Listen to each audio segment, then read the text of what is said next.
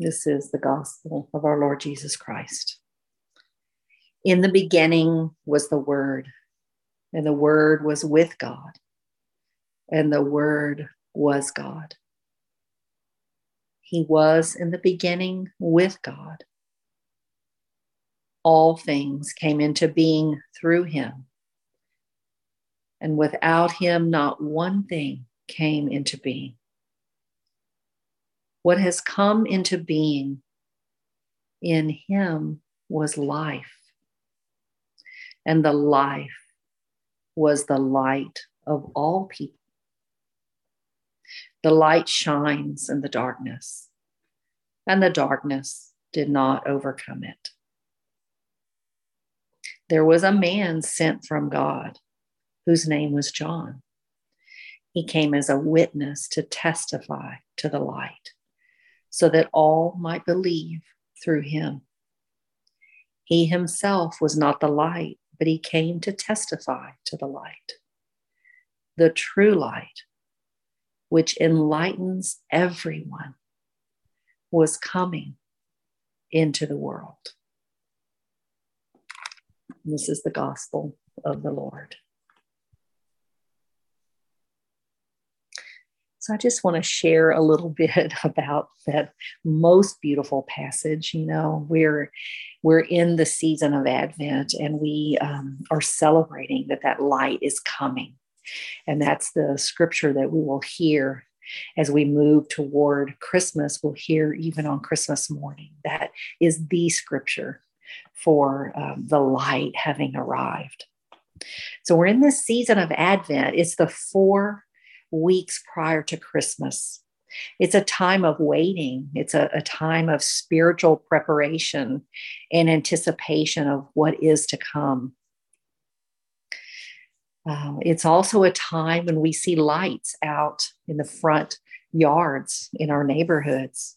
When I was a child, the excitement would build during this time. I remember the Christmas lights that we would put up and how fun it was just to go turn the lights on and see them, you know, light up uh, our front yard, all the decorations filled with lights and the tree. So I wanted us to have yoga mass tonight right here, fireside in front of the, the tree with the lights and the fire going as a child, I was just enamored with the lights and, and even all the way into adulthood. It's so magical for me. This is such a magical time. I love to see the warm lights wrapped around the oak trees here in Houston and the icicles dangling out of the trees and blowing in the wind, um, just catching the, our eyes and catching the heart of the soul, just to see those lights everywhere. I love lighting the Advent candles on Sunday morning bringing the light in and reminding us, representing that the light is drawing near to us every time we light the next candle. The light is drawing even nearer. And there's an intentionality for us about having these lights around us.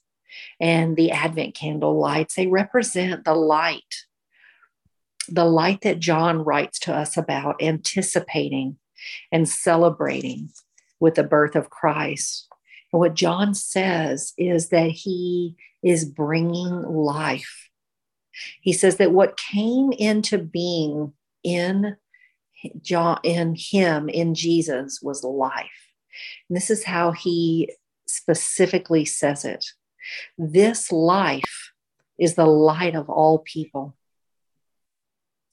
This life, the life in him, is the light of all people. So I just invite you to bring, breathe that in the life within him that he came to bring into the world was the light for all people. Jesus had this luminous light. The icon, iconographers would paint this beautiful halo around his head, gold, gilded halo, to, to represent for us the luminous light that was in him. And that light is the light of all people. That light Jesus came to share with us is also in us, this little spark within us, and we can embody that too, whether we're aware of it or not. That light that He came to bring we can intentionally breathe in the light and advent is the time that invites us to breathe in that light as we have and have our spiritual practices during this season. We can move in the light very intentionally. We can breathe it in. We can bathe in it. It's around us. It's within us. It's everywhere. If we allow that light in it can light up our whole body it can light up our mind and shift our thought patterns. It can light up our heart so that we love more deeply. It can light up our emotions, the way we feel. With awareness and intention, this light can light up within us a brilliant potential, the potential of the luminosity that we are it makes us healed and whole and pure and creative. This light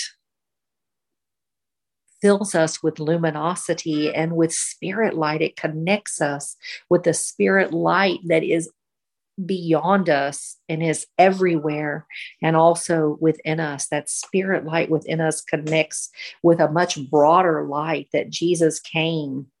And he came to be the true light the true light, which enlightens everyone, was coming into the world. He came to enlighten us. So he came to bring us a sense of, of freedom, of renewal, of possibility, of pregnant possibility which Mary so beautifully, his mother so beautifully embodied the pregnant possibility of being enlightened with his light.